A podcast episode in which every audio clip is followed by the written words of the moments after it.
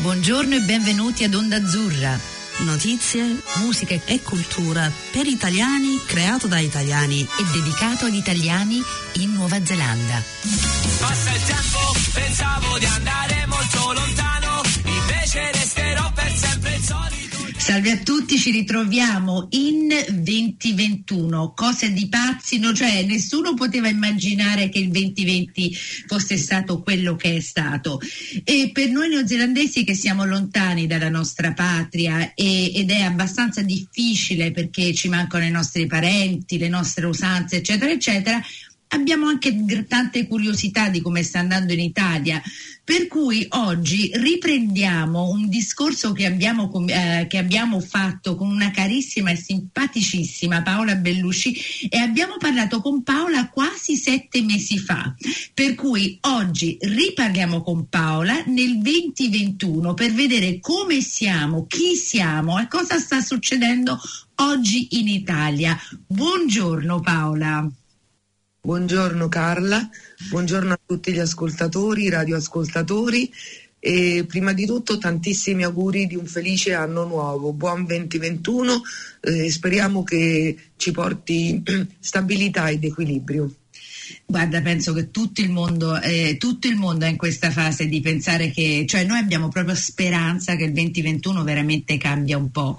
Senti Paola, allora, eh, non ho fatto una grande introduzione per quello che tu fai, però se posso andare un po' indietro, Paola lavora per l'ICE in Italia, eh, che è l'Istituto del Commercio Estero, per cui ha a che fare con business in Italia e overseas, cioè altrove, ehm, per cui il tuo, il tuo focus è sul business, eccetera. Però andiamo un po' indietro. Allora, noi abbiamo parlato con te sette mesi fa. In questi sette mesi, cosa è successo in Italia? Perché mi, mi, se sono sette mesi fa, quasi, era quasi a giugno, vero? Giugno o maggio? Mi sa, maggio, maggio. Per cui da maggio a, a ora, gennaio 2021, Cosa è successo in Italia? Io mi ricordo solo che stavamo in lockdown. Il, la prima fase di Covid, vabbè, che era molto prima, era passata. Le cose si stavano calmando e poi poco dopo ho iniziato a vedere che la gente andava in ferie, in vacanza, eccetera, eccetera, perché era in piena estate in Italia.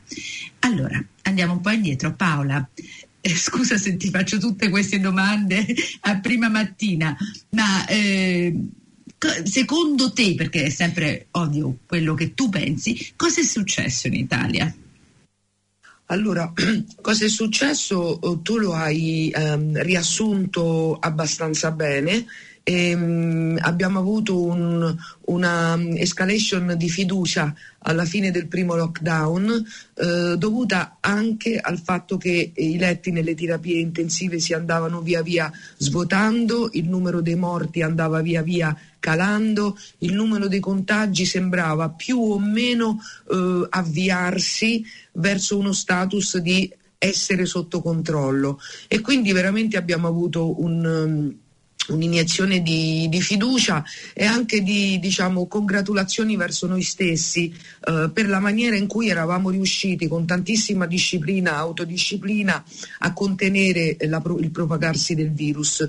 Poi è successa l'estate, ora io non lo so. Uh, se il virus è più contento, è più attivo, è più vitale d'estate, se i nostri comportamenti, e di questo ne sono sicura, sicuramente lo hanno aiutato a uh, esprimere al meglio per lui per noi le sue potenzialità, fatto sta che alla fine di settembre, alla fine dell'estate, cioè a settembre, ci siamo ritrovati proprio nel momento sbagliato, nella situazione più grave. Dico momento sbagliato perché settembre in Italia è il momento in cui ricominciano le scuole, o meglio, sarebbero dovute ricominciare le scuole, perché i ragazzi sono andati a scuola per un mese, un mese poco più, on and off, e poi per molti di loro, soprattutto quelli delle superiori, uh, si è riproposta la necessità di studiare da casa, di fare lezioni da casa. E questa per me è la cosa più triste, più terribile, più... Um, anche se è un pochino difficile in questo momento dire che cosa è peggio, se sono peggio gli effetti economici sulle attività che sono state costrette a chiudere, se è peggio la fila di persone che aumenta di giorno in giorno fuori dalla Caritas o dalla comunità di Sant'Egidio e che va lì perché ha bisogno di aiuto, a volte anche di un pasto caldo e basta. Quindi è difficile dire cosa è peggio, però io in questo momento nel mio cuore sento molto ehm, la situazione dei ragazzi, soprattutto degli adolescenti, ai quali è impedita la forma di socializzazione e quindi di crescita e di sviluppo umano-culturale più ovvia, che è quella di recarsi a scuola tutti i giorni, di sedersi in un banco, di guardare negli occhi il proprio compagno di banco, di farsi degli scherzi con i loro amici, di incontrarsi all'entrata e all'uscita, abbracciarsi, darsi bo- delle botte sulle spalle e così vivere insieme, mh, mm, sentire insieme. E volevo dire una cosa, tu hai fatto una autocritica sulla tua introduzione. Io non lo so, è vero, è stata breve, però a me ha fatto pensare moltissimo. Io vi volevo dire che stanotte in Italia hanno sparato come matti voi sapete che c'è l'abitudine di sparare, di sparare i botti di Capodanno, sì. eh, che sono rumorosi e anche belli da un punto di vista coreografico. E, ehm, si sa che in Italia si spara, forse siamo civilizzati soltanto in maniera parziale, io non lo so, però noi spariamo tutto. E, um, quest'anno non si potevano fare le feste o le riunioni, ognuno è stato a casa sua al massimo con la propria famiglia, ma la famiglia stretta, non i cugini, gli zii i cognati. Er- ognuno in casa erano massimo sei persone. Beh, voi non potete immaginare quanti botti ho sentito io stanotte, non finivano più, rumorosi, belli, luminosi, colorati, proprio una grandissima voglia di mandare a quel paese once and forever questo 20 bisestile. Mm.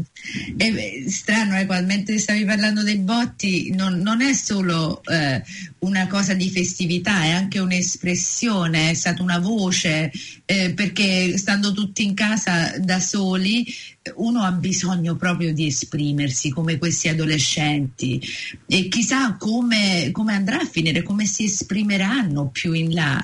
Eh, mi sa che i botti sono stati solo semplicemente questo, proprio un attacco, un attacco del, del cuore che proprio spacca e fa un rumore. Un, un urlo. Un urlo, un urlo. Un urlo.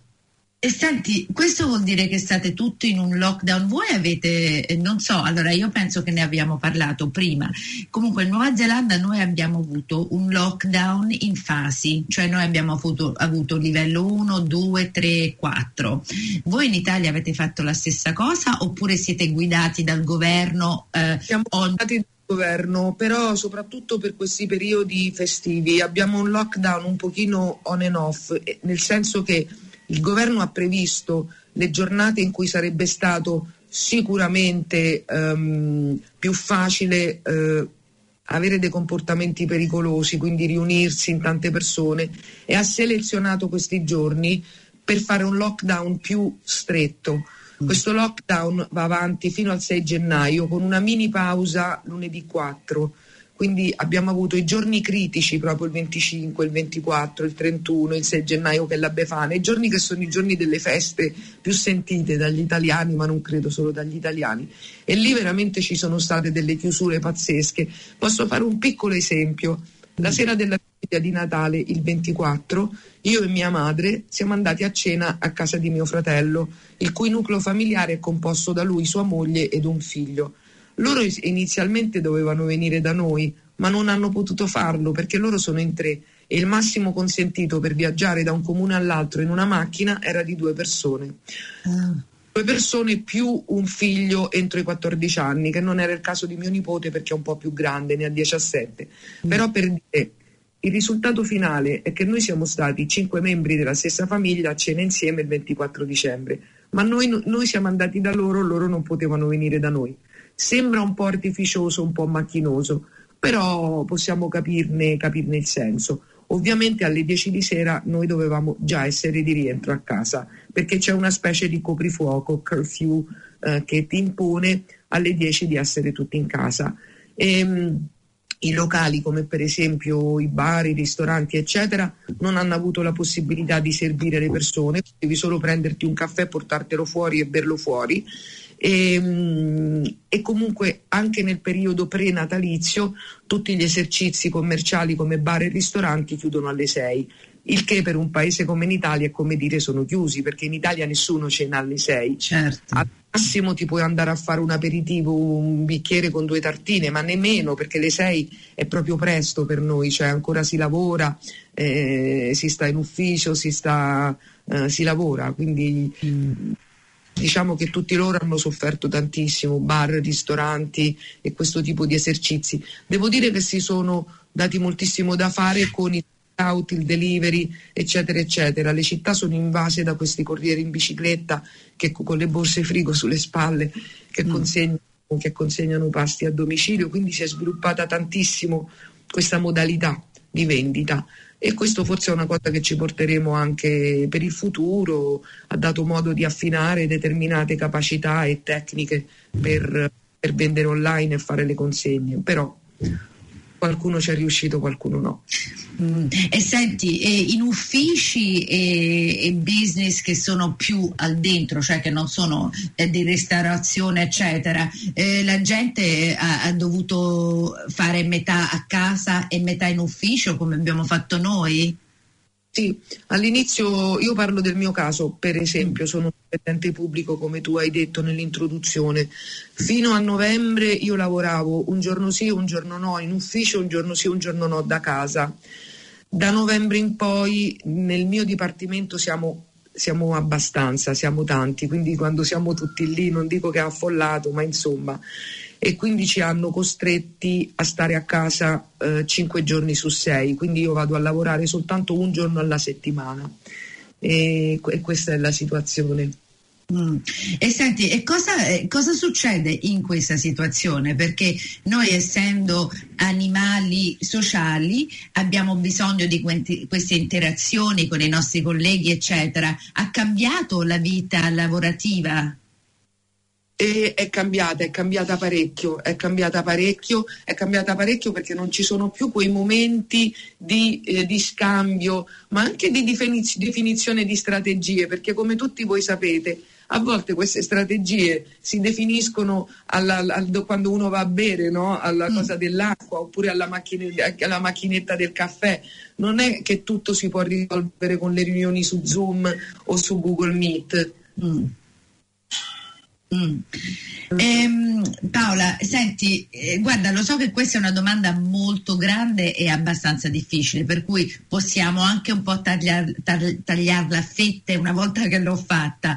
Ehm, cosa si dice dell'economia italiana? Sta succedendo così tanto in Europa, cioè eh, si capisce da quello che hai già detto che già sarà in una crisi, eh, ma, ma mm, dici un poco di più di, dell'economia se, se, ci riesci. Se... Eh, guarda, fare previsioni è difficile. Moltissime imprese hanno chiuso, altre, come era da aspettarsi, stanno prosperando perché tutte quelle che si erano già diciamo, adeguate o attrezzate, organizzate per queste nuove tipologie di, um, questi nuovi modi di agire, oppure tutte quelle che ne so del farmaceutico, eh, del settore farmaceutico e di altri settori correlati eh, stanno andando bene. Quello che mi sorprende molto è che sta soffrendo tantissimo il commercio perché perché eh, si sa che eh, l'italiano purtroppo, per fortuna, perché questo ci ha salvato, è un popolo di grandissimi risparmiatori. Eh, in questo momento particolare risparmiare così tanto non fa bene all'economia, però eh, in una situazione un pochino oscura per quanto riguarda le previsioni ed il futuro, gli italiani stanno risparmiando tantissimo, l'ammontare dei risparmi presenti nelle banche è molto molto alto, mentre invece forse sarebbe opportuno, sarebbe ideale per la ripresa dell'economia che riniziassero a spendere, ma non, non, dico a spendere in beni frivoli, anche non lo so, in ristrutturazioni, visto che siamo più in casa, magari eh, possiamo pensare di assegnare ad un'impresa di ristrutturazioni un rinnovamento di alcune parti della casa, insomma questo tipo di spese qui che non sono né frivole né voluttuarie e invece purtroppo ancora questo non si vede. Ehm, L'Italia è un paese che vive molto di esportazioni, ci sono alcuni settori industriali che esportano addirittura fino al 70% del loro fatturato. E anche qui diciamo che stiamo soffrendo, però stiamo soffrendo in maniera mh, diciamo, eh, lineare rispetto anche alle altre economie dei grandi esportatori come la Germania, la Corea, la Cina ovviamente non la cito perché è un discorso a parte, insomma, mm. molto particolare che non mi, non mi sento di, di, affrontare. Il fatto è che il clima generale eh, di, di, aspettative, di, di sensazione è, è, lugubre, è cupo. Mm. Quindi questa è una cosa molto importante che come tutti sappiamo influisce anche sulle decisioni economiche perché l'economia alla fine non è una scienza esatta perché è tutta basata anche sulle decisioni dell'essere umano che non sempre sono pienamente razionali ma hanno anche una parte emotiva. Quindi se si prevede un futuro nero ovviamente si tende a risparmiare di più. Ecco, mm. eh, in termini semplici è così. Mm. Lo sai che cioè, mentre ne parlavi stavo pensando che qui in Nuova Zelanda, cioè per la, perlomeno in questa parte, in questo emisfero, sta succedendo l'opposto, cioè noi stiamo spendendo più che abbiamo speso prima. Natale è stato uno dei Natali più grandi di spese dei neozelandesi, però i neozelandesi sono a casa per la prima volta in tanti anni perché come tu ben sai i neozelandesi viaggiano e non avendo l'opportunità di viaggiare stanno spendendo qui. Per cui, cioè, pazzesco, noi siamo proprio agli opposti, cioè siamo proprio a, a, ai confini, cioè stiamo facendo un po' tutto sottosopra.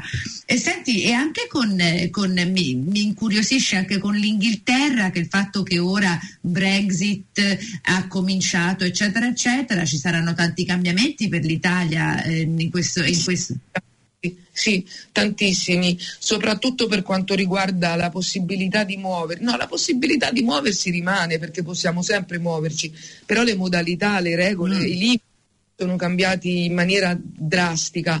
Anche qui vorrei dire che l'effetto più grande lo stiamo avendo sugli studenti, sui ragazzi che... Ah, eh, sì prima di tutto sarà molto più oneroso andare a studiare nelle grandi nelle università inglesi che come tutti noi sappiamo ospitano tanti, tanti studenti italiani. Quindi il fatto che, insomma, che non ci saranno più questi scambi che sarà oneroso andare a studiare quindi si vedrà meno, meno scambio. E questo comunque per lo sviluppo dell'umanità è un effetto deleterio poi per quanto riguarda il passaggio delle merci alle dogane abbiamo visto delle file pazzesche di tir, di camion che portano i prodotti. C'è tutta la questione dell'etichettatura obbligatoria sui prodotti. Ehm, anche qui ci vorrà, io ovviamente, sì, insomma, forse se sarà capito da come l'ho, l'ho detto, trovo che sia stata una scelta veramente scellerata di cui prima di tutto si pentiranno gli inglesi e, e poi noi, perché diciamo la verità, non è che a noi mancano le università mh, mm, e quindi abbiamo bisogno per forza di mandare i nostri studenti lì, solo che fare in modo che questi ragazzi circolino è bene proprio per lo sviluppo del pensiero in generale, però voglio dire eh, non ci sarà più la possibilità di andare in Inghilterra, però abbiamo la Francia, abbiamo la Norvegia, il Belgio, voglio dire, mm. non ci manca la possibilità. Però ecco, è un peccato per l'umanità quello di aver, non dico interrotto, ma reso più complicato questo scambio. Ecco. Che è sempre stato uno scambio molto molto bello, cioè se tu vai... Certo. Eh, infatti è, una cosa, poi è una cosa storica, cioè sta cambiando la storia di questo, di questo discorso che abbiamo sempre avuto. E senti, tornando all'Italia, eccetera, eccetera, questa è una domanda abbastanza mh, mm, cioè, semplice come cosa. Le cose che sono cambiate, cioè eh, pensieri che non avresti mai pensato che sono cambiati, eh, eh, oppure cose che non ti saresti mai immaginata che sono cambiate in Italia. Ci sono delle cose eh, ehm, ci sono delle cose positive che vedi con questo lockdown? Assolutamente la solidarietà che sembrava un pochino, non dico scomparsa, però um, che fosse andata a finire un po' sotto traccia. E invece devo dire che anche tutte le persone che lavorano nelle cooperative sociali, nei centri di assistenza, nelle charities, eh, in queste organizzazioni che aiutano i più bisognosi, sono tutti concordi nel dire che c'è stata una corsa eh, veramente ad aiutare queste persone che si sono trovate spiazzate senza fondi, senza possibilità di, eh, di vivere, eh, eccetera. Devo dire che molto, come spesso succede, eh, l'aiutare queste persone è stato molto demandato al senso di solidarietà sociale e un po' meno governato e gestito dalle autorità centrali. Allora, noi siamo tanti, l'Italia è un paese piccolo con 60 milioni di abitanti, comunque, quindi qualsiasi cosa diventa, diventa difficile, anche, anche, non lo so, dirci che, che, dobbiamo andare in spiaggia in pochi. E noi siamo tanti, anche se decidiamo di essere disciplinati, sempre tanti siamo e quindi anche aiutare le persone bisognose diventa difficile perché questa è in percentuale, eh, perché queste sono tante, voglio dire la percentuale può essere variabile, però il numero assoluto, mh, mm, come la metti, la metti, noi siamo tanti, quindi fare le cose per tanti in un paese che comunque mh, mm, stava ancora soffrendo un momento economico non felice eh, è stato complicato. Però diciamo che la corsa alla solidarietà è stato un effetto positivo e devo dire anche il comportamento dei giovani mh, mm, è stata una sorpresa perché nessuno se l'immaginava che questi ragazzi avrebbero reagito con tanta disciplina eh, ad un'imposizione così ferrea. Quello che invece, ma non dico che mi ha sorpreso perché, però diciamo che l'indisciplina è stata più caratteristica degli ultracinquantenni e degli ultrasessantenni, ah. perché sono loro che sono quelli che mh, mm, si sono lamentati di più, eh, che hanno espresso tutto questo fastidio verso le imposizioni, eccetera, eccetera. Però non ci lamentiamo. Mm. Senti, no, volevo dire, non ci meravigliamo, diciamo che era abbastanza da aspettarselo. Mm. Senti, eh, ti volevo far sapere una cosa perché io so quanto ami la Nuova Zelanda e so quanto ami anche la nostra cultura maori, eccetera. Noi abbiamo una parola in maori che si chiama rahui. La parola rahui, rahui. La parola rahui in maori vuol dire dare una pausa alla terra e loro hanno sempre fatto, allora senti perché sapevo che a te ti sarebbe piaciuta questa cosa, allora per esempio mm, dopo che hai scavato nella foresta, preso delle cose da una foresta, dopo che hai fatto un giardinaggio eccetera eccetera, loro avevano questa cosa di dare alla terra un rahui, una pausa e stavo parlando questo weekend con una, una ragazza maori che, che, e poi io gli ho detto io nuoto, nuoto sempre. E mi sono accorta che tutti i pesci, tutte queste, queste cose si sono mosse più vicino alla spiaggia. E lei ha detto Carla è semplice, hai dato un rahui al mare. Chissà se noi, cioè sto, sto, un po' fantasticando qui, noi un po' di Rahui veramente lo dovevamo dare alla nostra terra, anche in Italia, non lo so, in Nuova Zelanda penso che il nostro lockdown ha, ha dato un Rahui a cose di cui avevano bisogno, non so se tu hai questo pensiero in Italia. Assolutamente, mi pare che ne avevamo parlato anche nella nostra ah. conversazione. Ah della primavera, il fatto che la natura veramente si stava piano piano piano piano riavvicinando all'uomo, come se avesse un po' meno paura di noi. Eh, sono stati molto famosi quei video di animali che durante il lockdown completo hanno, si sono ripresi le strade delle città, cervi, caprioli. Io stessa mi ha attraversato la strada uno scoiattolo a Roma che è abbastanza inaudito. E, mh, mm, sì, è vero eh, questa è anche la grande consolazione diciamo, che, che io personalmente sento, mm, il fatto che perlomeno questo lockdown sia servito come Rahui, eh, eh, perché ce n'era bisogno. Certo è eh, che poi l'impatto economico sulle persone è diverso, però non credo che dobbiamo rinunciare all'idea di continuare a star bene, ad avere tutto quello di cui abbiamo bisogno, mm, però adottando delle modalità più protettive per il mm. pianeta, ecco, di impatto minore. Perché, perché, si può fare, certo, ritorna il discorso, noi in Italia siamo tanti, quindi quello che per voi può essere più accessibile, più realizzabile, per noi diventa, per voi svuotare un autobus può essere facile, basta aggiungerne un altro e basta. Mm. A noi per svuotarlo ne devi aggiungere altri sei, quindi mm. capisci com'è sì. la la difficoltà di, di un paese così popolato. Mm. Senti, sicuramente avrai pensato, abbiamo pochi minuti, però eh, sono curiosa, sicuramente avrai pensato a quello che succederà nel 2021.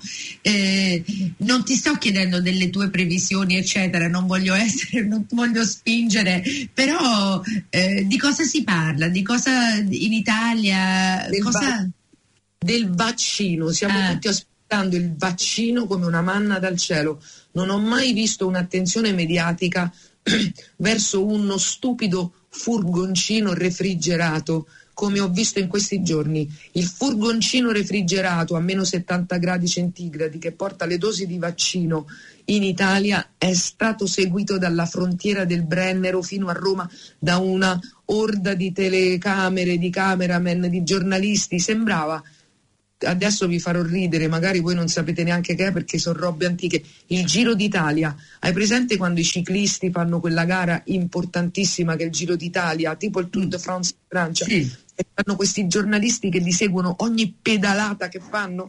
Eh, del vaccino è stato quello. C'è un'attenzione fortissima, una speranza enorme. Tutto sta a vedere quante dosi riusciranno ad arrivare di questo vaccino in Italia e quindi quanta popolazione potrà essere vaccinata e quindi protetta la parte che si vaccinerà, che comunque protegge anche gli altri, e quanto tempo ci vorrà affinché una percentuale eh, significativa della popolazione possa ricevere questa dose di vaccino. La questione è tutta lì. Non vorrei che tutta questa attenzione mediatica verso le prime dosi del vaccino poi ci facesse dimenticare che non devono essere solo delle prime dosi, ma che una fetta grande deve essere vaccinata perché questo sia efficace.